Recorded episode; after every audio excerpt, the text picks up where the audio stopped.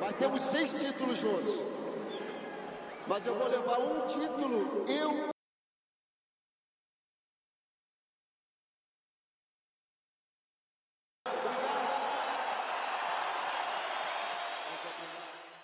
Sammen har vi vundet seks titler, men hvad jeg og min familie vil tage med, er jeres, altså fansens taknemmelighed og hengivenhed.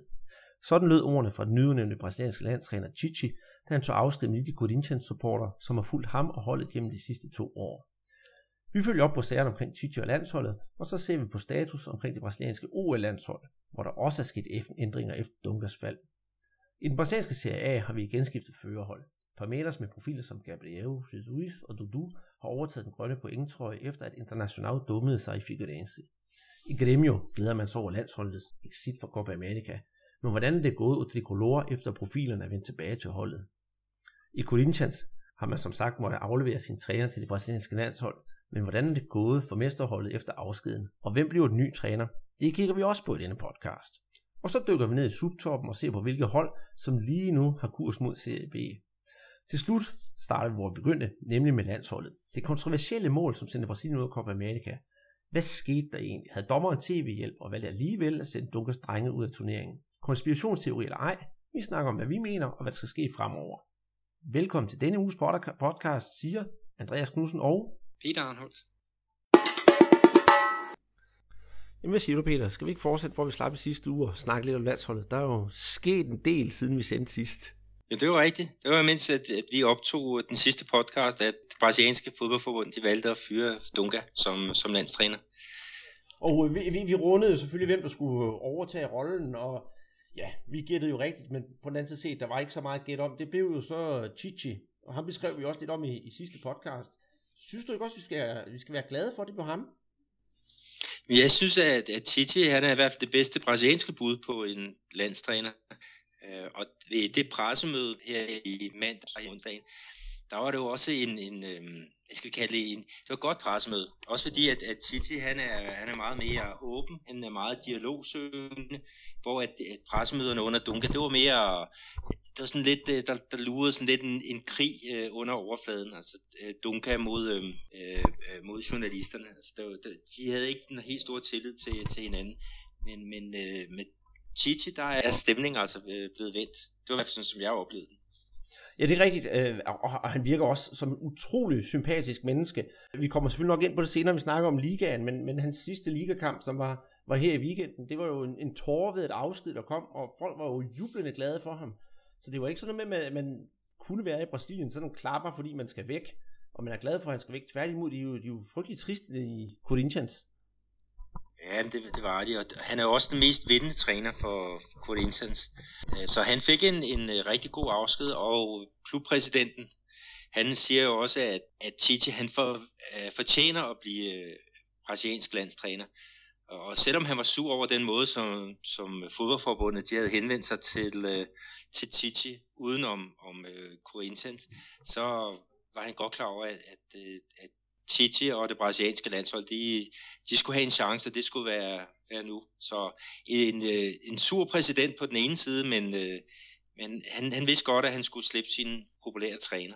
Ja, øhm, vi kan jo så sige, at det, øh, der gik jo snak om Tite allerede efter fyringen, og de brasilianske aviser og sportsjournalister var fuldstændig oppe at koge, om hvornår det nu skete, og hvordan det var ledes, om han var med til den sidste kamp om søndagen, og...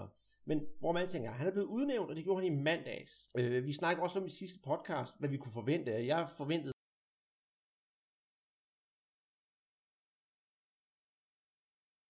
reaktioner fra Brasilien, fra, fra medierne dernede, og har han selv kommet med nogle reaktioner om, hvad for en fodbold han vil spille?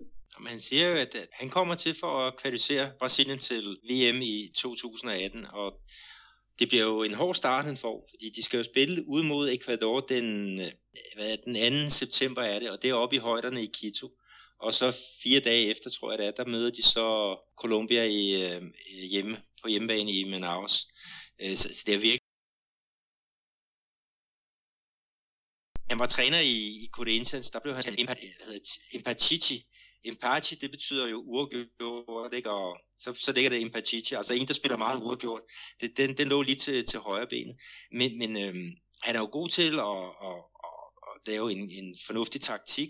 Han er rigtig god til at få det bedste ud af sine øh, spillere, men han skal selvfølgelig også have, have tid. Øh, jeg tror ikke, der vi får noget Samba-fodbold øh, at se lige med det første, men, men hvis rammerne er der, hvis han kan få lagt rammerne, og han har spillerens tillid, så, så skal vi nok få noget underholdende fodbold at se, men prioriteten, det er som, som altid her i Brasilien, det er at, at vinde.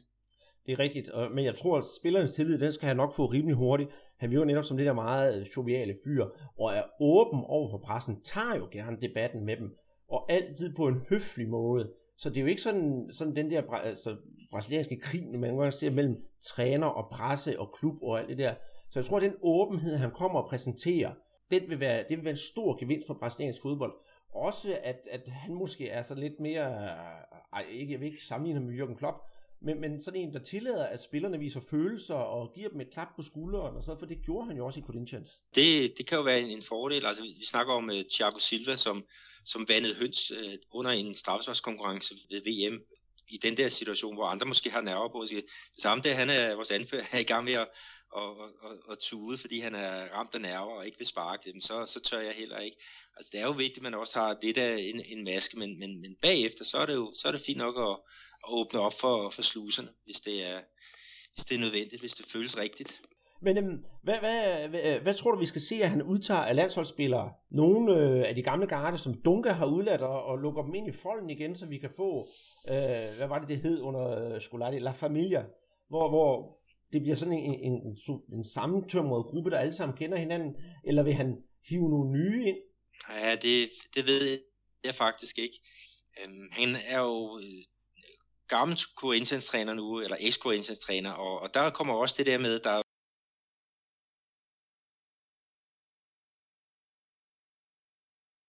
og så derudover, så har han jo Elias, som, som stadig spiller i, i, i Corinthians, og, og det er jo lidt spændende at se, om, om han også søger mod, øh, mod Kina, når han skal udtage spillere. Renato Augusto, han gjorde det jo rigtig fint, øh, så han fortjener øh, genvalg, men, men på stopperpladsen, der er det et spørgsmål om, om øh, de ikke har nogen bedre optioner i forhold til, øh, til den position.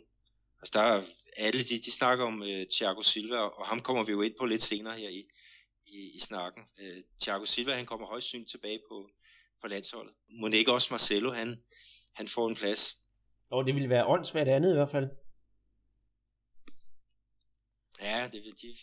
Han fortjener i hvert fald at, at, at komme tilbage. Altså, både Thiago Silva og Marcelo, de var med på, på Champions League All-Star-holdet, så, så vidt jeg husker, at der ikke er plads til dem på. Det må undre alle fodboldelskere. Men vi kan måske også lige sige, at øh, med Dungas fald, øh, så skulle vi også have en ny O L-landstræner. Og det blev jo øh, Rogério Micale, som, som ellers har været caretaker, fordi at, øh, Dunga han var jo udset til at, at føre tropperne under O L.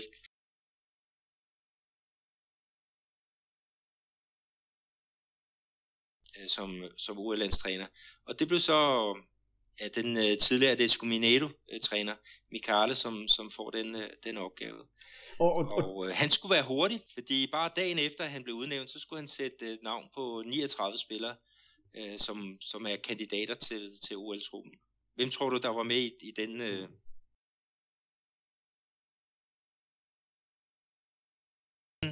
Han er kommet med, og han var garanteret ikke med i den...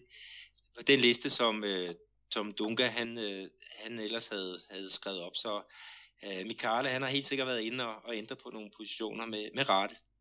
Men det er jo også dejligt, at han kan få lidt, lidt frie hænder. Øh, det kan jo være, at han går hen og laver en, hvad skal vi sige, en, en Alan Kuhn, ligesom han, han gjorde op i O B i, i tidens morgen, hvor han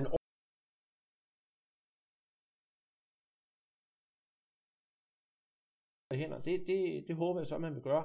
Og jeg er også glad for, at Chichy ikke har taget den der hvad hedder det, O L-trænerrolle. For jeg, jeg kan ikke komme med nogen strålende eksempler på en træner, der har to trænerpositioner en, på en gang, som har gjort det godt. Jeg ved, du har ikke fulgt ret meget med i E M, men vi kan jo se, at, at Rusland, de jo faktisk på godt dansk røv ud på røv, røv og albuer. Og træneren, han er jo både landstræner og træner i en russisk klub, så det er jo farligt at sætte sig mellem to stole. Ja, jeg, jeg er helt enig. Altså, jeg, jeg synes også, det har været en... en en fejl, hvis, hvis Tite han havde blevet O L-landstræner. Men det er så meget sjovt, fordi alle her i Brasilien, de snakker om, at, at nu skal de vinde O L-guld for første gang nogensinde. Og, og øh, hvem, hvem skal så stå i spidsen øh, for det? Det skal sådan en relativt øh, ukendt øh, træner. Altså, det er jo ikke øh, Luxemburgo, det er ikke øh, Scolari, det er ikke, øh, altså, det er ikke de, de spillere, eller de træner, man kender fra, fra den bedste række hernede, eller udenlandske klubber. Det er en, en fyr, som har gjort et rigtig godt stykke arbejde i blandt andet Atlético Mineiro, men på, på U tyve-plan og, og derunder, så, så øh, det bliver jo også spændende at se, om han kan, kan klare det pres. Det, det tror jeg nok, han skal, men, øh, men det er stadigvæk sjovt, at, at man, man giver tilliden til, til ham. Ja, og alle øjne er jo simpelthen bare rettet imod ham her, når, når U L kommer, kommer i gang. Og der vil jeg så komme med en lille reklame for vores egen podcast. Vi skal selvfølgelig nok følge op på, hvad der sker med, med U L-holdet. Og jeg vil selvfølgelig ikke love noget nu, men, men vi har lidt i gryden med, med nogle snak med nogle mennesker, som kommer rigtig tæt på turneringen, og det håber jeg kunne lade sig gøre. Så jeg håber, I vil lytte med til den tid. Det er i hvert fald dejligt, at, at når vi henvender os til folk, der er positive responser, altså at de gerne vil deltage i, i, i den her udsendelse. Og din samtale med Morten Brun var jo rigtig, rigtig god at lytte til. Så ja, lad os, lad os få nogle flere af de her gæster, gæster ind. Hvis vi lige vender tilbage til O L, så er der altså sat navn på niogtredive spillere. Der er ikke noget, der er lagt ud offentligt. Den niogtyvende juni, der skal Micale, han skal komme med atten navne, som udgør truppen, og så skal der være fire reserver, som er på standby, hvis der skulle opstå skader i truppen. Og der er et par overraskelser. Det er i hvert fald blevet, blevet spredt lidt ud. På målmandsposten, der er den syvogtredive-årige Fernando Prass fra Palmeiras. Han har ikke spillet en eneste landskamp, men han er altså udtaget til, øhm, til truppen. Og det er også øh, set i lyset af, af unge Ederson fra, fra Benfica. Øh, hvis han ikke kan få fri af, af sin klub, så, så mangler Brasilien et eller andet på, på målmandsposten. Og Fernando Prass har gjort det fænomenalt for, for Palmeiras. Ja, han har i det hele taget gjort det fænomenalt. Jeg husker hans tid i, i Vasco, der, der kunne han virkelig få holdet op, og, og, og de kunne være sikre på, at de havde en god mand bag os i feltet. Så jeg, jeg synes ikke, det er noget dårligt, selvom han er syvogtredive år, så får de jo også noget af den der erfaring ind. Hvis de unge mennesker ikke rigtig ved, hvordan man skal sådan gebære sig bagud til og blive usikre, så kan han jo være den sidste bastion, der sørger for fred og ro. Sådan lidt, øh, ja, lidt, kan man sige, lidt buffonagtigt. Ja, men jeg synes også, det, det, det er ikke så, så dumt et valg alligevel. Og så hvis vi siger, at Thiago Silva, han kommer med og, og, og arbejder i, i centerforsvaret, og så har vi Neymar som den øh, tredje spiller over treogtyve år, så, så ser det jo fornuftigt ud. Der har jo været andre kandidater til, øh, til de her plads, øh, pladser over, over treogtyve år. Og øh, der er blandt andet øh, Douglas Costa fra Bayern München skulle være et emne. Øh, men ham kan jeg ikke se, hvad, hvad Brasilien skal kunne bruge til øh, på, på U L-landsholdet. Rigtig gode spillere, men de har jo så mange, der kan spille de der positioner ude på, på siden. Jeg, jeg så endda, der var C B F, der havde udtalt sig om, at øh, Bayern München havde givet, øh, givet ham fri, så han kunne få lov til at spille O L. Men om det bare er blålys for C B F, det, det ved jeg ikke. Men det brasilianske...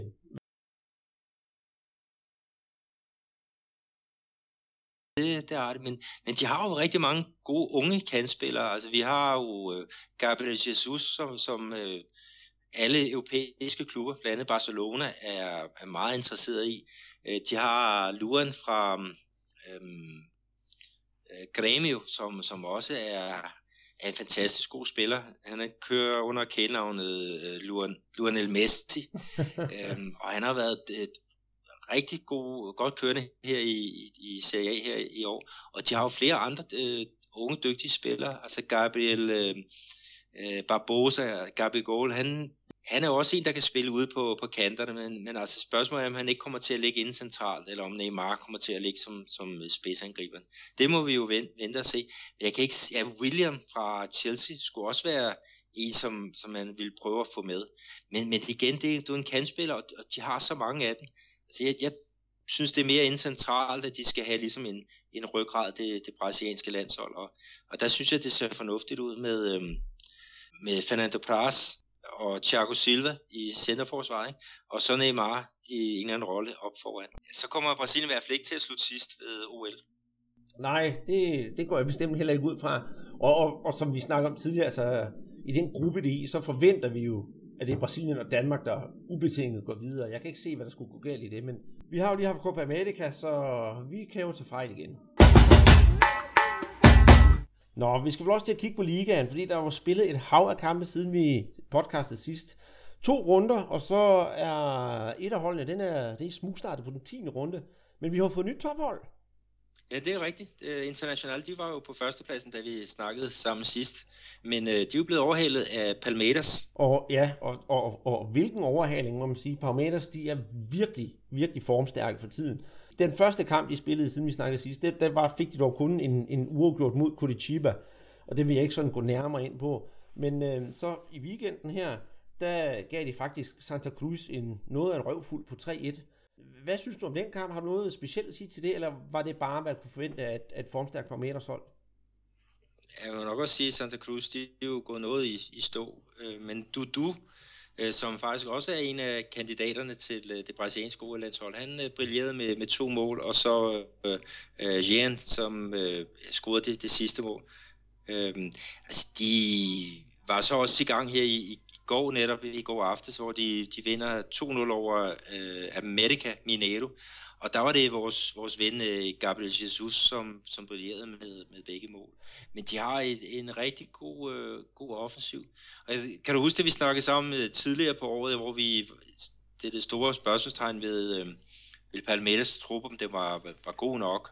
De har virkelig, de har virkelig råbet sig øh, siden sidst, og... Øh, Og træner, træneren Kuka, så, som overtog her i...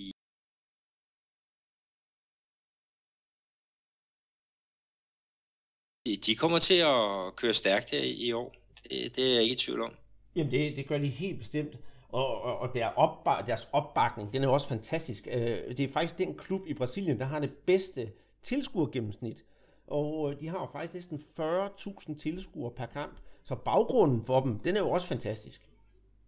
Ja, det, det er helt, helt godt. Altså, de har øh, deres gamle anlæg, øh, stadion Palestra d'Italia. Øh, vil lige tage med Palmeiras, det er jo, det er jo den har italienske aner, og øh, hed i gamle dage Palestra d'Italia. Øh, og det hed den indtil anden verdenskrig øh, gik i gang, og man skulle tage parti Øhm, mod fascismen, så, så blev man nødt til at, at skifte navn, og det blev så til Palmeiras, øh, og de har jo så fået lavet det her nye, øh, spritnyt øh, stadion, lækkert, øh, øh, folk sidder tæt på, på banen, og øh, det, er, det er populært at gå til, til kampene der, det er flot tilskuer fremmøde, og øh, de får underholdning lige i øjeblikket. Jamen det, det gør de helt bestemt. Øh, hvis vi så kigger på den der Palmeiras Santa Cruz kamp, så er der også noget andet, jeg kommer ind til at tænke på, fordi vi skal vel også lige i den sammenhæng kigge på Santa Cruz og fortælle, at øh, Grafici, han scorer igen. Men, men hvad jeg, jeg så jo faktisk kampen, og jeg synes, det var underligt, jeg ved ikke, om du så kampen, at øh, da, da de så er bagud til sidst, Santa Cruz, så er deres takkemand Grafici, han bliver brugt ud i siden, og så skal de have ham der til at tage hjørnespark. Er det, er det ikke sådan en lidt en fejldisposition af, af Santa Cruz træner?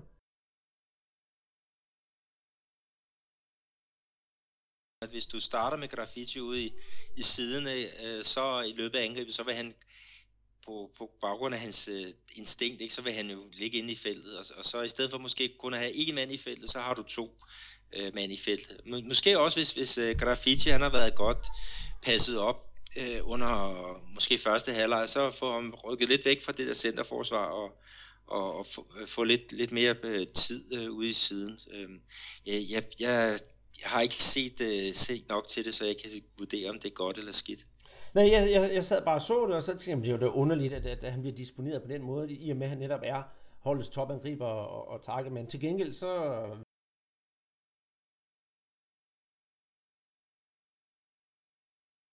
nogle mål, så var han jo faktisk oplægger til, til et af målene, og ham skal vi altså bare holde øje med, det tror jeg. Det, det var, var det en spansk avis, Der, der sagde, at, det var, at de kaldte ham og en af de andre spillere fra Palmeiras, nu kan jeg ikke lige huske, hvem det var, for gulddrengene. Tror du, vi får lov til at se uh, Jesus forblive i Palmeiras ret lang tid? Nej, altså, det, interview med holdkammeraterne, de siger jo, at uh, Gabriel Jesus, han, han, uh, han spiller O L, og så regner alle med, at han, uh, han er væk. Um, og det er jo også, han bliver brugt både på den centrale angreb, og han bliver brugt ude i, i siderne. Altså, han er jo en, en spiller, som, som kan lidt af hvert. Um, Lidt, jeg synes, der er sådan lidt Neymarsk over ham. Han er, han er i hvert fald utrolig spændende. Altså hans, hans drev med, med bolden, hans øh, teknik. er, er uovertruffen. Så ham skal vi glæde os til øhm, her ved, ved O L. Altså, jeg ved ikke med de danske forsvarsspillere, om de glæder sig til at, at, at møde Gabriel Jesus, men de får da en, en god udfordring. Om ikke andet, så kan de få nogle autografer på trøjen. Ja, det må vi jo se, hvad, hvad der sker. Men øh, det, er en, det er en rigtig gulddreng.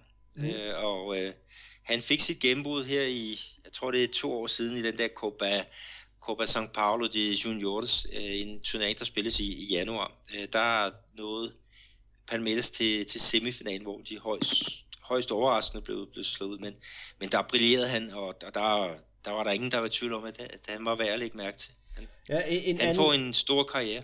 Det, det, det tror jeg bestemt. En anden, man faktisk også synes jeg, også skal lægge mærke til, øh, som også kan træde karakter for Palmeiras, det er, hvad hedder han, øh, Roger Guedes. Øh, han har også virkelig trådt i karakter hos, hos Palmeiras, og gør det også rigtig, rigtig godt. Nu fik han selvfølgelig, han fik et gult kort mod Santa Cruz, men, men jeg synes, han er en af de bærende kræfter på holdet. Ja, det er faktisk en spiller, de har hentet for nylig i Criciúma, som er en, en klub i, i Serie B. Og han har gjort det fænomenalt. Altså, der er mange, der undrer sig over, at, at uh, Palmeiras, de ville købe sådan en fyr der, men han har virkelig udviklet sig uh, på, det, på det seneste. Så det har været et godt køb, det har været rigtig godt set. Og jeg kan huske en, en kamp uh, her for nylig, hvor han nærmest laver et saksesparkmål nede fra, fra, uh, fra baglinjen. Uh, så uh, ja, det, altså, de har fået sat noget rigtig, rigtig godt sammen deroppe. Og det, det er forskellige folk, der, der scorer, der er Cristaldo, en argentinsk angriber, som, som kom på, på tavlen mod Curitiba.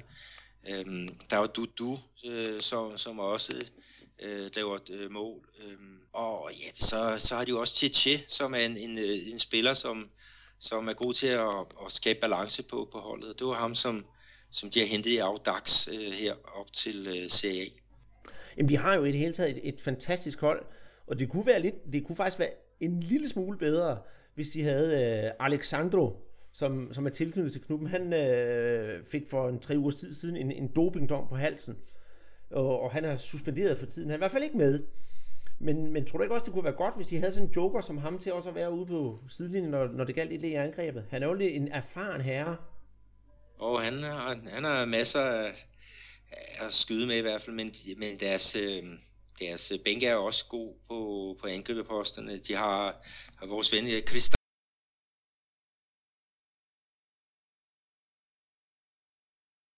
Amerika, de har Rafael øh, øh, Marquez, som, som er en, en rigtig dygtig angriber, også en høj, øh, høj angriber.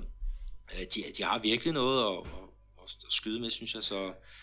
Så de, de kan godt undvære Alexandro. Det, Jamen det, det skal de kunne. Det, det, det tror jeg også. Og så hvis man ser det fra lidt sjov side, at hold der både har Jesus og Moses på banen, så kan det jo ikke gå helt galt. Nej, nej, de, de har nok hjælp fra, fra oven.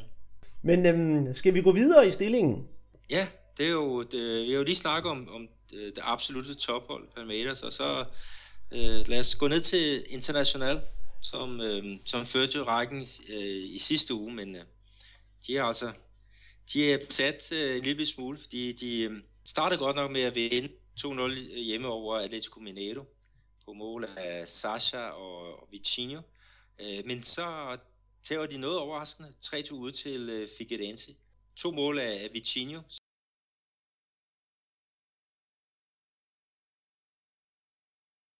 Og tophold og tabe ud til øh, Figueirense, som de fleste øh, regner med skal kæmpe øh, om, om at undgå nedrykningen. Nej, det giver det ret i. Jeg så, jeg så sådan et længere uddrag af kampen, og, og der var faktisk, det startede faktisk ret frygteligt øh, for Figueirense, hvor de nede i eget straffesparkfelt skal cleare et, øh, et, et hjørnespark, og så har Fagio Motor, han vil sparke bolden væk, og så kommer han sådan langt fod, og så losser han faktisk øh, Eli Carlos i hovedet. Jeg ved ikke, om du har set det?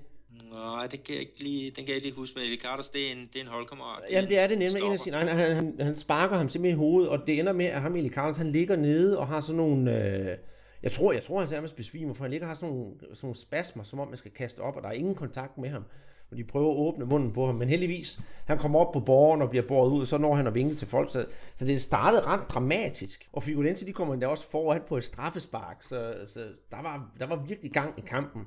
Og så har vi... Ja, de var meget utilfredse internationalt med netop det straffespark, som, som bliver dømt mod. Jeg mener, det er Paulon, som på en eller anden måde øh, får fat i en, en modstander med, med hånden, om angriberen han selv søger ind om, omkring og, og, og får fat, eller det er, er Paulang, der, der, der aktivt gør noget. Det, det er jo det, at, at, at det, er det man diskuterer. Men, men øh, Figueirense, de, de havde bare en rigtig god dag, og der var jo masser af målchancer. Jeg tror, det var ni chancer til hvert hold, bare i, i første halvleg, og, og over tredive chancer i, i det hele. På, på de her halvfems minutter, så, så det har været underholdende. Jamen, det, var det. Det er jo lidt sjovt, når vi snakker om Internationale, de, de er kendt for det der lidt, lidt uh, uspekuleret fodbold, altså pragmatiske vinde et nul, men, men uh, her, der, der er de underholdning, og det kostede altså tre point. Ja, og noget jeg så, der var rigtig sjovt, det var, der er spillet en, en, en times tid, og det var op til, til hvad hedder det, Internationals øh, reducering til et et, at Harfø Motor, ham der faktisk sparkede sin holdkammerat i hovedet, han har et, et saksespark på stolpen, et rigtig flot saksespark, og så vupti, så er der kontra til uh, International, og der er de altså bare kyniske, og der banker Vitinho den så ind i kassen. Det, det, var, det var sgu flot og effektiv fodbold, men uh, netop pragmatisk. Vores ven uh, Rafael Motor fra, fra Figueirense, han er faktisk ejet af Atlético Mineiro. Atlético Mineiro, de var interesseret i, i uh, Figueirenses uh, stjernespiller, Clayton, og øh, for at lokke ham til, øh, til Atletico, så, så måtte de have et eller andet at handle med, og øh, jamen, så købte de jo øh, Rafael Motor og, og gav ham i bytte sammen med, med en anden spiller for netop Clayton, og Rafael Motor, han har jo været fantastisk. Øh, jeg tror, han har scoret fem, fem eller seks mål for, for Figueirense, og, og han er da hovedårsagen til, at de ligger midt i rækken lige i øjeblikket. Ja, det, han, han virkede også god i den kamp. Nu ved jeg godt, at man kommer til at sparke ind i hovedet. Det, det er jo aldrig godt, men det var jo et uheld trods alt. Men han er en af de bærende kræfter på Figueirenses hold. Ja, men han er en dygtig fyr. Han er en rigtig tankforret og har en masse erfaring. Men, men en anden øh, spiller, som, øh, som gjorde det godt for, øh, for Figueirense, det var deres, øh, deres lille midtbanespiller. Øh, jeg kan ikke lige huske, hvad han hedder. Men han lavede i hvert fald øh, han lavede to mål. Og ham kan jeg da i hvert fald huske, at han spillede for Amerika her i, Atletico, eller i, i min by her for nogle år tilbage. Og han er en rigtig god boldspiller. Han har lidt uh, F C Nordsjælland uh, D N A over sig. Uh, men uh, men han, han slog altså til med, med to mål. Ja, øh, hvis du tænker, er det ham med kamp Badji? Ja, Badji. Ja. Uh, en lille, lille fyr, men uh, rigtig meget bold i ham. Ja, og så er der forøvrigt også øh, vedkommende, der scorer til, øh, til to et. Kan du huske, hvad han hedder? Nej, det kan jeg ikke lige huske. Fahusing. Ja, det er rigtig en, øh, en spiller. Øh, godt drevet i ham. Ja. Han bliver brugt som på, på den offensive midtbane, eller bliver brugt ude på, på kanterne, men, men det er en, en flittig, flittig fyr, gennembrudsstærk fyr. Ja, ved du, hvorfor han hedder? Jeg har set det et par gange. Ja, ved du, hvorfor han bliver kaldt for Fahusing? Nej. Nej. Det er, er på portugisisk, det betyder det rust. Ja. Og han er ærke rødhåret, og han ligner jo slet ikke en brasilianer, så derfor kælenavnet Fahusing. Ja, ja, det, det, er jo, det er jo en fin historie. Det er det nemlig. Nå, skal vi videre til øh, nummer tre i rækken? Ja, Grêmio. Yes. Jamen, øh, Grêmio, de har også en rigtig god stime kørende. De havde en øh, tre tre mod øh, Chapecoense, det må man sige, det er voldsomt mange mål. Og så sidste kamp her i, i runde ni, der vandt de så en, en meget sikker to nul sejr over, to nul sejr over Cruzeiro. De, jeg har kun set højdepunkter fra kampen, og det jeg så, det var ikke øh, sprudlende fodbold, men jeg vil kalde det en, en pligtsejr over et, et Cruzeiro, der ser ud til ikke at have fundet formen. Jamen, det, det har du øh, helt ret i. Jeg skal lige tage den første kamp, altså tre tre mod øh, med Chapecoense. Altså, de får deres målmand, deres supermålmand, øh, Grøje, han kommer tilbage fra det øh, brasilianske landshold, og Wallace, deres defensive midtbanespiller, er også hjemme, så det må man sige, det, det burde være en, en stærkere øh, defensiv formation, som de stillede med i den der kamp, øh, men, men så slipper de alligevel tre mål ind, det er jo, det er jo helt, øh, helt forrygende. Øh, så har de sydlandet fået runden, øh, fundet rytmen og vinder så øh, hjemme over Cruzeiro, holder buret øh, rent. Øh, så ja, jeg ved, Grêmio, de, de, de ligner sgu et, et hold, som, som øh, kommer til at, at kæmpe med om, om øh, titlen. Chapecoense, det var det hold, som øh, var det sidste hold, som øh, røg ind i et nederlag, så tre tre ude mod dem, ja, det, det, det, det kan måske godt øh, øh, accepteres. Så målene, eller målene blev scoret af Giuliano, som, som er i til de blå, så han er ikke så populær øh, den ene halvdel af byen deroppe. Og så der stopper Pedro Jeromel, som, som jeg synes er en rigtig spændende spiller. Han øh, scorer også, og så Jailson. Jamen det er jo, det var jo det var faktisk en rigtig god kamp. Og nu du snakker om om om Jailson, han han han viste sgu egentlig lidt øh, lidt klassen der mod Chapecoense. Han har otteogtredive pasninger, og kun seks af dem er forkerte. Så er han sådan rimelig selvskrevet til at, at spille med på Grêmios hold for fremtiden. Han har været sådan lidt, øh, lidt inde og, og ude, og jeg ved faktisk ikke, om, om han er med i startopstillingen øh, her. De spiller på, på torsdag, altså i overmorgen, der spiller de hjemme mod øh, Vitória, men, men han er sådan en, der, der har været lidt inde og, og ude af holdet. Øh, altså, i min optik, der er han ikke, øh, der er han ikke med i startopstillingen, hvis det skal stilles stærkest. Ja, vi må forudse, at, at jeg tror, at Grêmio, de bare cruiser derudad fra nu af. Næste hold i rækken, det er jo så Corinthians. Hvordan gik det første kamp? Ja, den første kamp, der tæver de et nul ud til, øh, til Fluminense. Øh, og øh, den øh, weekendens kamp, der vinder de så tre et øh, hjemme over Botafogo. Øh, og det var jo Tites øh,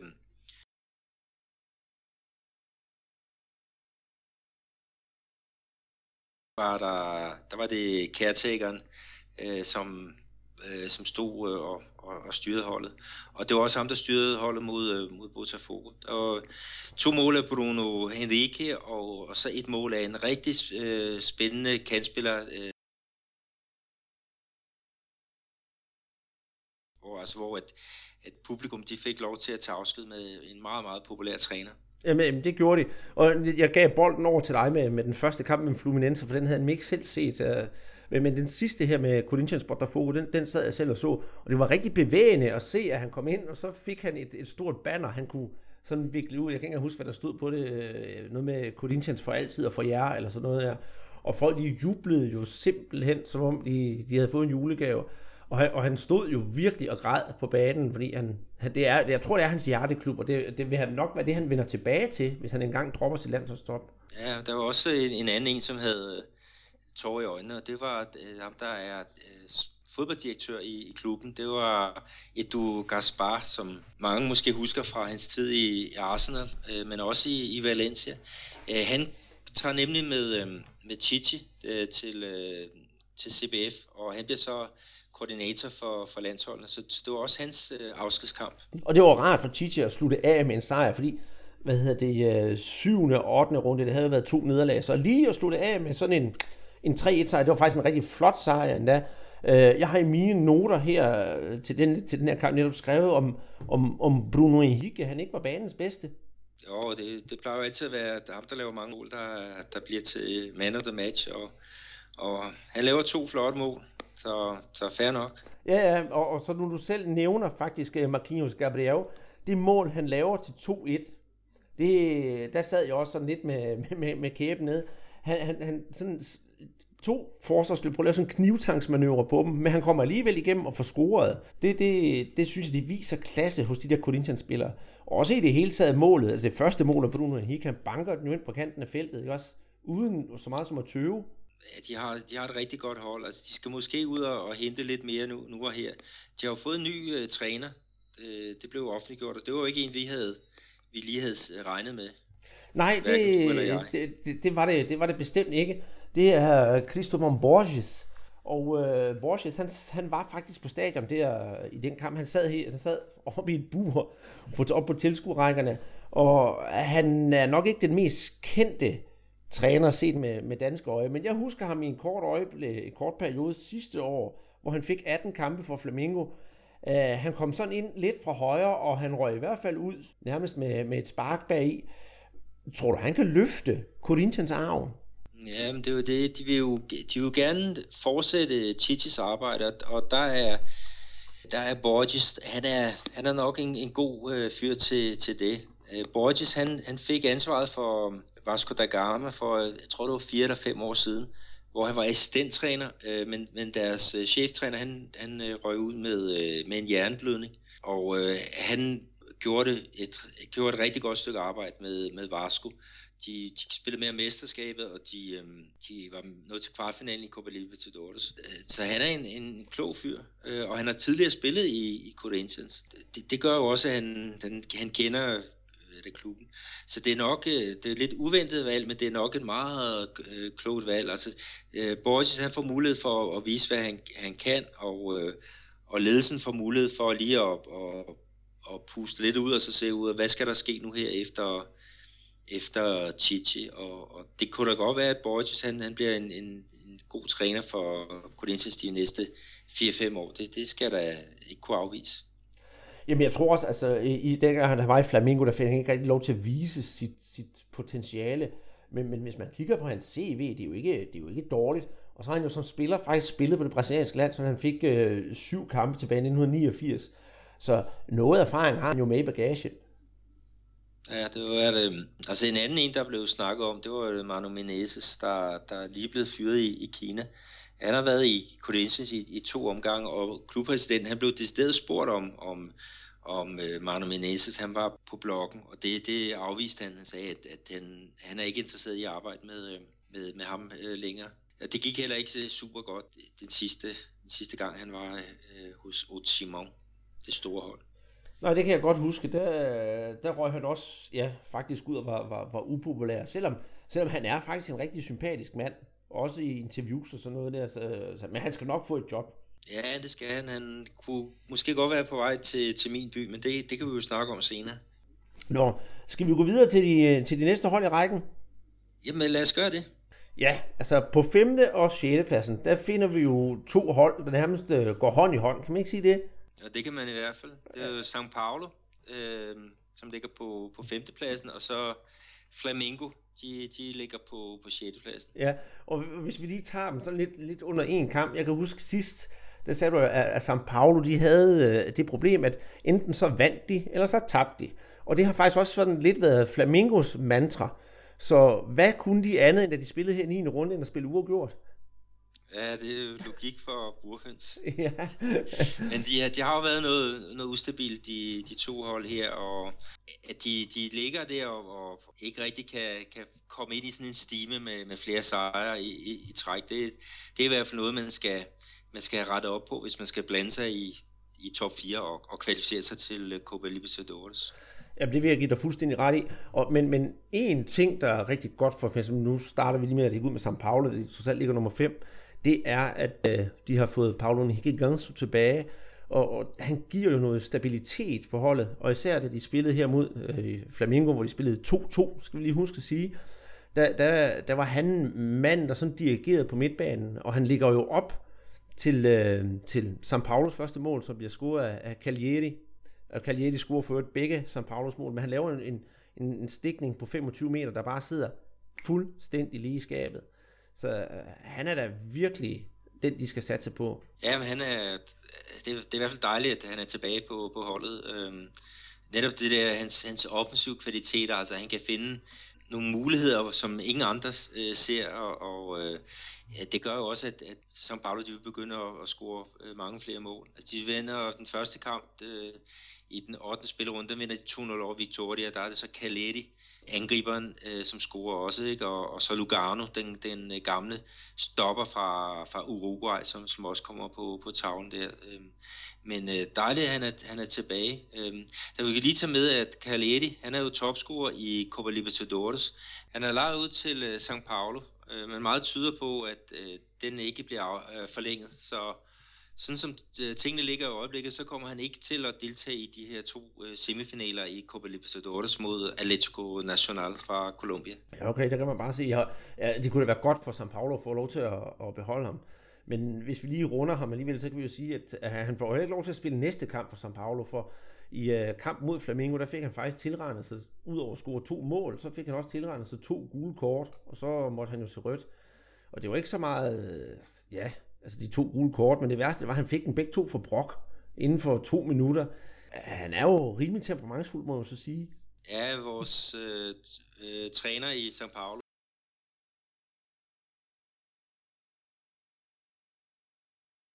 Nogle helt tåbelige udvisninger, han ryger ind i. Det er det. Hvis vi så kigger på, på Flamengo, de kom jo med en øh, sejr i baglommen på en nul over, over Cruzeiro. Det var bestemt fortjent. Og så skal de jo så spille den her kamp på nej, hjemmebane, er det jo ikke, men de spillede i, i Brasilia mod São Paulo. Og øhm, Flamengo, synes jeg, og jeg har jo Flamengo-brillerne på, var det bedste hold og havde, øh, var bedst sammensat. Men de to hold står nemlig godt til hinanden. Så Flamengo havde det bedste angreb og det bedste opspil, men São Paulo, de var altså bare skarpere på de kontraangreb. Og så var lige i den kamp, der synes jeg forskellen på de to hold, det var faktisk øh, Cagliari. Og så er Flamengo også fuldstændig uheldig, at de spiller de sidste tyve minutter mand i overtal. Og så to minutter ind i overtiden, der får de et, et straffespark, som Alan Patrick, han simpelthen skyder noget så frygteligt ved siden af. Men hvad jeg lægger mærke til, det er, at fra Flamingos side, Moralja, han var en god målmand i den kamp. Og så har de jo fået en ny spiller, William Araújo, som kommer fra Botafogo. Og han er virkelig altså, den nye mand på holdet. Altså, han spiller ude i, som, som defensiv midtbane, spiller ude i højre siden. Men han kommer altså defensiv og defensiv, det er måske så meget sagt, fordi han, han er virkelig med i det opbyggende angreb. Ja, men han er en, en, en, en, en fyr, som også har taget ansvar. Altså, han er jo allerede anfører, selvom han har spillet kun et, et halvt år i Flamengo. Så han har virkelig han har, han har fået en, en god start og fået, fået masser af, af tillid fra den, den øh, nye træner. Det er jo stadigvæk øh, lidt tvivlsomt, om, om Flamengo de skulle beholde den, den træner, de har i øjeblikket, eller om, om de er på udkig efter et, et større navn. Jamen, de siger selv, at, at de er godt tilfredse med at have ham, men de kigger også efter netop et større navn. Og øh, tro det eller lad være, dem vi nævnte sidst, som øh, hvad det, Corinthians nye træner, Abel Braga, han er blevet nævnt, men øh, lige så mange, der siger, han bliver nævnt, lige så mange maner rygterne i jorden. Men lad os se, og, og hvis jeg lige må så et, et slag for den hjemmeside, jeg sidder og pusler med, lidt med, tre gange w punktum flamingo punktum d k, da, når jeg ikke sidder her og laver podcast, så prøver jeg at opdatere nyheder om klubben, og der er nogle kampreferater og sådan noget, så hvis man er lidt flamingista, som jeg er, så synes jeg, at man lige skal gå derind og kigge en tur. Jamen, jeg, jeg er helt enig. Jeg der går også ind og, og kigge der. Du, du er god til at lægge videoer op og, og kommer med udførlige referater. Så, så det, det vil jeg også anbefale. Flamingo punktum d k. Ja, jeg ved nemmere kan det ikke blive. Men øhm, hvad havde, havde du ellers mere at sige til?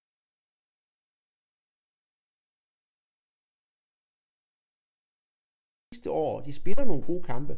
Ja, nå, men jeg har ikke så meget at, at sige til, til den. Altså, jeg så Flamengo i runden før, altså, hvor de var forbi øh, Mineirão. Det var jeg inde og se. Øh, de spiller mod Cruzeiro og vinder en nul. Og det er jo, det er jo mål af, af Reva, som er en, en lang stopper, som man har hentet i, i Internacional. Altså, de har jo et helt nyt øh, centerforsvar. Øh, Flamengo, de har øh, Fas, så, eller Vas, som de har hentet i Vasco da Gama. De har Reva. Og så har de jo så Muralja, der, der er målmand. Øhm. Ja, og så er der jo Jorge ude på venstresiden, som er det nye håb også, og med, er med på O L-landsholdet. Og offensivt er det også begyndt at se, se fornuftigt ud, netop med, med William Araújo, som vi har snakket om, og så Everton ude den anden side. Og så må vi jo vente på, at øh, Paulo Guerrero, han, han kommer tilbage fra, fra Copa America. Ja, han, øh, han skulle faktisk have spillet med her i, i øh, var det ikke i weekenden? Men, øh, men han sad over, han, han fik en, en ekstra fridag. Ja, men han er begyndt at træne med, det har, det, det har jeg skal se. Jeg, jeg, jeg ser frem til, at, øh, at Flamengo skal jo så møde, hvad hedder det, øh, ikke Sport Recife, hvad hedder det nu, Santa Cruz her i, i den her uge, så der tror jeg faktisk også godt, de kan, kan hente point. Jeg er ked af at sige det, Michael Clausen, men det gør de. De møder faktisk Santa Cruz her i aften øh, ja. i Recife. Så det bliver, en, det bliver en fed kamp, det er der ingen tvivl om. Hvis vi kigger lidt længere ned i, i tabellen der, så har vi jo Chapecoense, som, ja, det var jo et, det, det sidste hold, der røg ind, ind i et nederlag her i, i turneringen. Men det er jo de grå mus. De har jo overrasket rigtig meget. De har en, en topangriber i Bruno Archel, som er, jeg tror han er fireogtredive år, øh, men virkelig en, en skarpretter. Øh, men det, det, dem er der egentlig ikke så meget at, at snakke om, øh, andet end at sige, at de, de spiller lidt over øh, formåen lige i øjeblikket. Men så er der jo et spændende hold, der ligger lige nedenunder. Ja, og øh, det er jo Santos. De har jo haft sådan lidt en, en, en winning streak, og jeg ved jo så ikke, om det er vores ven André Østgaards skyld. Nu gik den altså ikke længere. I, i niende runde, der tabte de jo faktisk øh, en nul til Atlético Paranaense. Ja, jeg så kampen, og da, de første tyve minutter, det var, det var rigtig dårlig fodbold, men så kom der, kom der gang i den, øh, og den blev afgjort øh, kort før tid øh, på en, øh, en dødbold, og det er så Paulo André, en, en, en stopper, som er meget øh, aktiv i, i det i spillerforening hernede i Brasilien, den der bliver kaldt Bom Senso, altså den, den sunde fornuft. Men, øh, men han, han sørger for, for sejren til Atlético Paranaense hjemme på deres øh, plastbane i, øh, i Curitiba. Øh, og jeg ved, at André Øsgaard, han var til stede på, på stadion, men, øh, men det var jo det var så ikke nok. Ja, nej, åbenbart ikke. Og selvom de har fået landsholdsspillerne tilbage, og Gabi Go, han er kommet ind i folden igen, så de stillede jo ikke op i den stærkeste opstilling. Var der ikke noget med det? Og, uh, Lucas Lima, han har ikke været med i de, de to sidste kampe. Uh, tag med, at, at uh, Santos, de vinder to nul hjemme over Sport, uh, og der laver Gabi Go, han laver et mål, og lægger op til det andet. Og, og det andet mål, det bliver faktisk sat ind af afløseren for Lucas Lima. Det er en enogtyve-årig fyr, uh, Vitor Bueno. Så, så alle havde jo regnet med et eller andet sted, de ville øh, cruise derude af, men øh, det, det gjorde de altså Paranaense øh, med, med deres hjemmebane og, og det der kunstgræs. Det, det er selvfølgelig ikke en, en let opgave, men, men jeg tror ikke, de havde kalkuleret med, at de, de ville ryge ind i det, men, men øh, det gjorde de. Ja, og nu deres næste modstander, det er jo så Fluminense, som ligger en del længere nede i tabellen. Så det bliver jo spændende at se, om de lige kan komme, om det bare var et midlertidigt setback, eller om de så skal fortsætte med, med at miste point. Og de spiller på Clipper Andrade. Jeg er faktisk ikke helt klar over, hvor det her stadion ligger, men øh, det, ja, det var, normalt så spiller de jo øh, på Maracanã, men Maracanã er jo optaget øh, med henblik på, på O L i, ja. i Rio. Ja, jeg skal lige gøre opmærksom på, at, at kampen det var i aften, det blev spillet, var det ikke det? Jo, det er i aften, de spiller ja, i onsdag. Ja, hvis vi kigger øh, vandrer længere ned i tabellen, så på fjortende pladsen, der finder vi et andet interessant hold. Øh, og det er jo i din baghave, som jeg altid siger, Atlético Mineiro på fjortende pladsen med både Robinho og Fred. Og selvom de vinder tre nul her i niende runde over Ponte Preta, så er en fjortende plads jo langt fra godt nok. Altså, de burde jo lige så stille rykke op i tabellen. Hvorfor gør de ikke det? De har haft øh, rigtig mange skader, og de har haft nøglespillere afsted med, med landsholdet. Jeg var selv inde og se kampen øh, mod Ponte Preta, og, og der stillede de altså i så godt som stærkeste opstilling for første gang i år. De har fået to spillere tilbage fra Ecuadors landshold, stopperen Erazo og Casares. Og, og deres anfører Leonardo Silva, han er også tilbage igen efter en skade. Og, og det var, der var bare der var styr på det i, i den her kamp, og det var jo meget bedre end det, de præsterede runden før mod Internacional, hvor de ja, bliver, bliver nærmest blæst, blæst ud af kampen. Så vi kommer til at se Atletico avancere, Øhm, fordi de har fået deres, øh, deres nøglespillere tilbage nu. Øh, så de, de, de kommer deroppe af. Ja, og jeg glæder mig faktisk. Altså, den, det var en kamp, jeg godt kunne finde på at se. De skal jo faktisk møde Corinthians. Og, og, og selvom der er, det er nummer fjorten mod nummer fire, så er det jo faktisk også to hold, der spiller godt mod.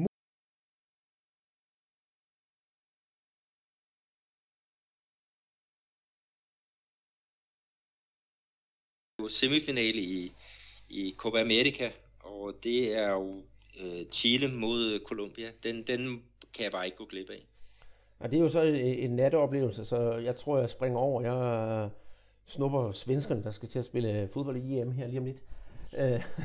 Hvis vi lige runder bunden af, skal vi ikke det sådan samle dem i en kurv, så har vi jo så Sport Recife, Botafogo, Cruzeiro og América M G. Er der noget specielt at sige til det? Jeg vil personligt sige, at Cruzeiro de burde præstere bedre, og Botafogo, de har materialet til at, at kunne ligge lidt længere op, men for Botafogos vedkommende, der synes jeg, at Hibamara, han er ved at visne lidt, så har ikke været så meget fra ham, og ja, Cruzeiro, trods Paulo Bento. Hvad siger du til det? Jamen, Paulo Bento, han er efter sigende også på vej ud af, af klubben. Efter han har trådt til, så deres... Deres scoringssnit, det er nede på, jeg tror faktisk, det er under et mål per, per kamp. Og defensiv har, har heller ikke været så, så prangende. Så, øhm, rygterne går på, at øh, Marmenese, som, som øh, trænede øh, holdt i en periode sidste år og gjorde det rigtig fint, at, at øh, han er på vej tilbage og er en kandidat til at overtage tropperne, hvis, hvis Bento han falder. Cruzeiro, de spiller her i, i, øh, i aften. De spiller ude mod Ponte Preta, og tæver de der, så... så ryger Paulo Bento. Altså, jeg skal til at spørge, jamen, øh, hvor mange kampe har han så fået? Han har jo kun spillet, stået bag roret i fem kampe indtil videre, er det ikke sådan, det er? Jo, men det... det Cruzeiro har faktisk været nede i to runder og ligget øh, nummer sidst, og, og de vandt jo mesterskabet i to tusind og tretten og fjorten, og så skal der bare ske et eller andet. Øh, Spillerne er tilsyneladende også lidt utilfredse med den måde, han griber tingene an på. Altså, han kræver jo, at de skal træne noget mere, øh, og øh, det, det har de altså ikke øh, taget godt imod. Jamen det burde de jo, når de ligger på den plads, de gør, så burde man jo ligge sig i selen for at, at kunne lave nogle bedre resultater. Men lad os nu se, hvad der sker. Det er jo, også, det er jo, det er jo meget på rygtebasis, det med, han er på vej ud, er det ikke det? Jo, det er det. Så den anden øh, klub, altså der er jo tre store klubber her i, i min by, Belo Horizonte, og vi har jo snakket Atlético Mineiro, øh, og så América Mineiro, de ligger jo så, så sidst. De tabte i går øh, to nul ude til, øh, til Amerika, og, og det er et hold, der... Ja, de, de, ryger, de ryger ud øh, højst sandsynligt. Altså, de har ikke spillermaterialet, og de har ikke pengene til at, at, at hente forstærkninger ind, i, som, som der er behov for. Men lad, lad os se. Botafogo, ja, dem... Ja, ja. Lad, lad os se, om, om de kan få, få lidt, øh, lidt gang i den. Det, det håber jeg i hvert fald. Altså, det, er jo en, det er jo en stor klub. Det er ikke en, der fortjener at ligge og rode rundt dernede. Altså, det samme samme gør sig gældende med, med Cruzeiro. Men øhm, skal vi lige øh, rundere tabellen en gang? Ja, lad os øh, tage top, øh, top fire allerførst. Der er Palmeiras, der fører med toogtyve point, og de har så spillet en kamp øh, mere end øh, de nærmeste forfølgere. Internacional, de har nitten point. Grêmio har atten. Corinthians har seksten. Og så lige de der hold, der ligger uden for, for top fire, der ligger São Paulo, Flamengo og Chapecoense med, med fjorten. Og så er der, jeg tror det er fire hold med tretten pointer, her blandt Santos. Og bunden, hvis, tager du den? Jamen det kan jeg da. Der har vi så Sport Recife på syttende pladsen, og Botafogo på attende pladsen, Cruzeiro på nittende pladsen, og så América M G på tyvende pladsen. Og de ligger alle sammen med samme pointantal, nemlig otte point. Men at der ikke er langt ud fra dønnet, fordi øh, altså, Curitiba på sekstende pladsen har også otte point, så en enkelt sejr, den kan lige få lov til at vippe lidt. Men hvis vi, ja, hvis vi kigger på tiende runde, som Palmeiras jo har taget gang i, hvad, hvad, er der en kamp, du ser frem til at skulle se? Udover netop, ja, som vi har snakket om, øh, hvad hedder det, øh, at det skulle M G mod øh, Corinthians. Ja, altså Fluminense øh, Santos, det er der også en meget spændende kamp, og, og med, med mine briller, der er det jo også Ponte Preta mod Cruzeiro, altså hvis, hvis øh, Cruzeiro taber, jamen så skal de jo nok have en, en ny træner, men det, det er sådan umiddelbart dem, jeg ser frem til at, at se de kampe. Mm. Altså jeg ser selvfølgelig frem til at se øh, Santa Cruz, øh, Flamengo, også øh, fordi der er selvfølgelig mange, der som jeg siger selv, at, at Flamengo de er favoritter, men man skal lige huske på, at øh, de to hold har faktisk mødt hinanden tidligere på året i sådan en opvarmningsturnering. Og der satte Santa Cruz faktisk Flamengo på plads. Men øh, jeg tror stadigvæk, de vinder. Og om ikke andet, så håber de kan give en god kamp at se på. Og hvis Flamengo så også vinder og resultatet, om der er kontinuitet i holdet, eller det er ligesom det fortsætter, som São Paulo med tab og vind, tab og vind, tab og vind. Ja, det er jo lige det. Skal vi tage topscorelisten? Jamen, øh, den har jo ændret sig lidt. Og øhm, vi har jo stadigvæk Grafici. Han har jo scoret øh, stadigvæk syv mål, han er oppe på nu. Det er syv mål, ja. Men han har fået så Bruno Harchel fra Chapecoense. Han har så også scoret syv mål.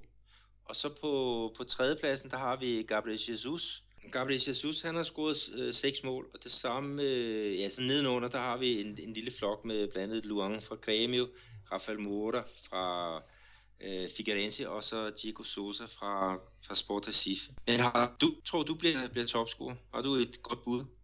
Jamen, øh, det afhænger jo selvfølgelig af mange ting.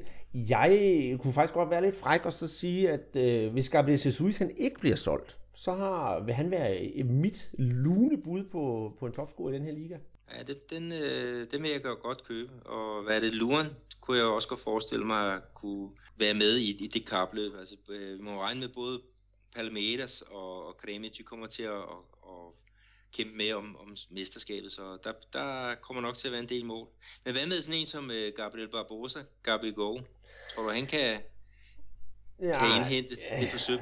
Ja, det kunne da være festligt, hvis han kunne det, og så, og så virkelig træde i karakter. Men, men jeg, jeg tror det faktisk ikke, og jeg kunne godt forestille mig, jeg ved godt, der går så mange rygter, og, og, og han er måske også på vej væk. Jamen lad os nu se. Men jeg skal komme med en dark horse, øh, så vil jeg måske nok prøve på Eduardo Sacha. Kunne, kunne også godt være. Øh, han skal så lige overhælde hans holdkammerat Vitinho. Ja, ja. Men det, det kan jo nås. Der er jo mange runder endnu. Det er der. Der er øh, rigtig, rigtig mange runder nu. Vi er jo ikke engang nået halvvejs i turneringen, så der er kanskje rigtig meget. Men øhm, med den her lille topscoresnak, skal vi så ikke sige, at vi har afrundet ligaen? Jo, det var, det var rigtig fint, og ja, lad os, øh, lad os komme videre i programmet.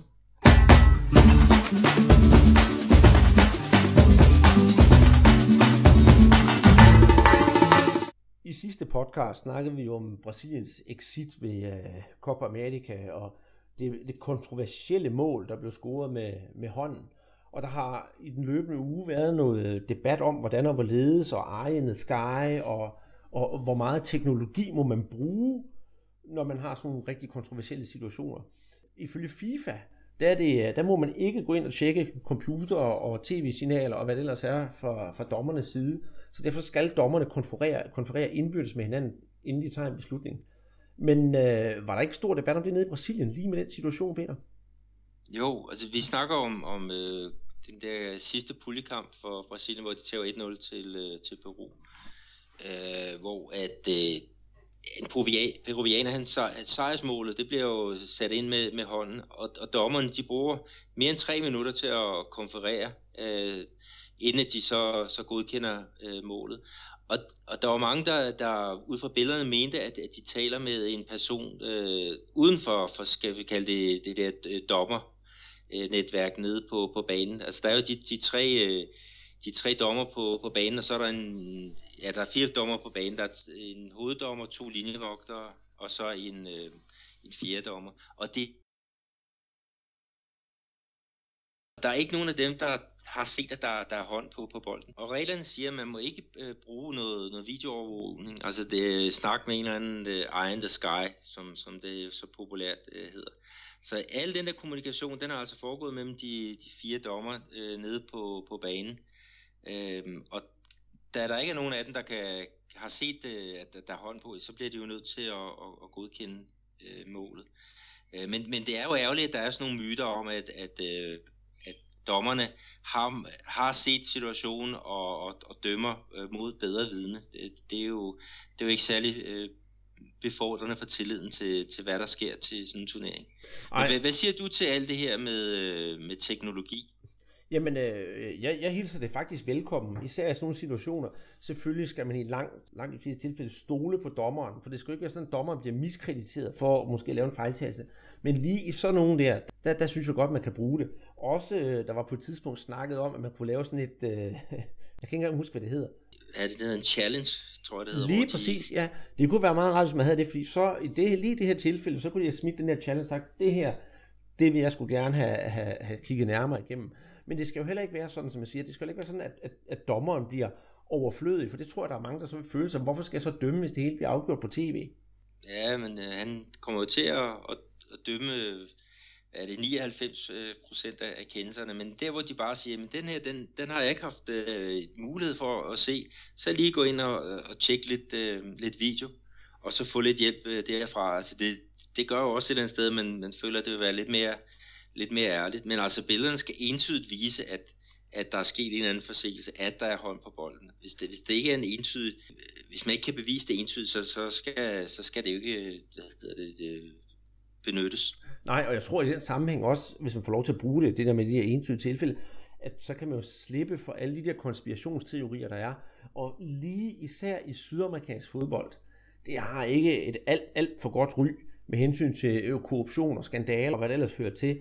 Så, så der tror jeg faktisk, at videoovervågning måske også godt kunne hjælpe lidt på sagerne. Det var alt, hvad vi havde valgt at bringe i denne her podcast. Jeg håber, I har hygget jer den gode times tid, den har varet. Om ikke andet, så har vi jo nyt at lave det. Husk, spørgsmål og idéer og kritik, send det endelig til os på øh, brasserbold bindestreg brasserbold punktum d k eller tag en tur forbi Twitter og kig. Vi siger mange tak for denne gang med Andreas Knudsen og Peter Arnholdt.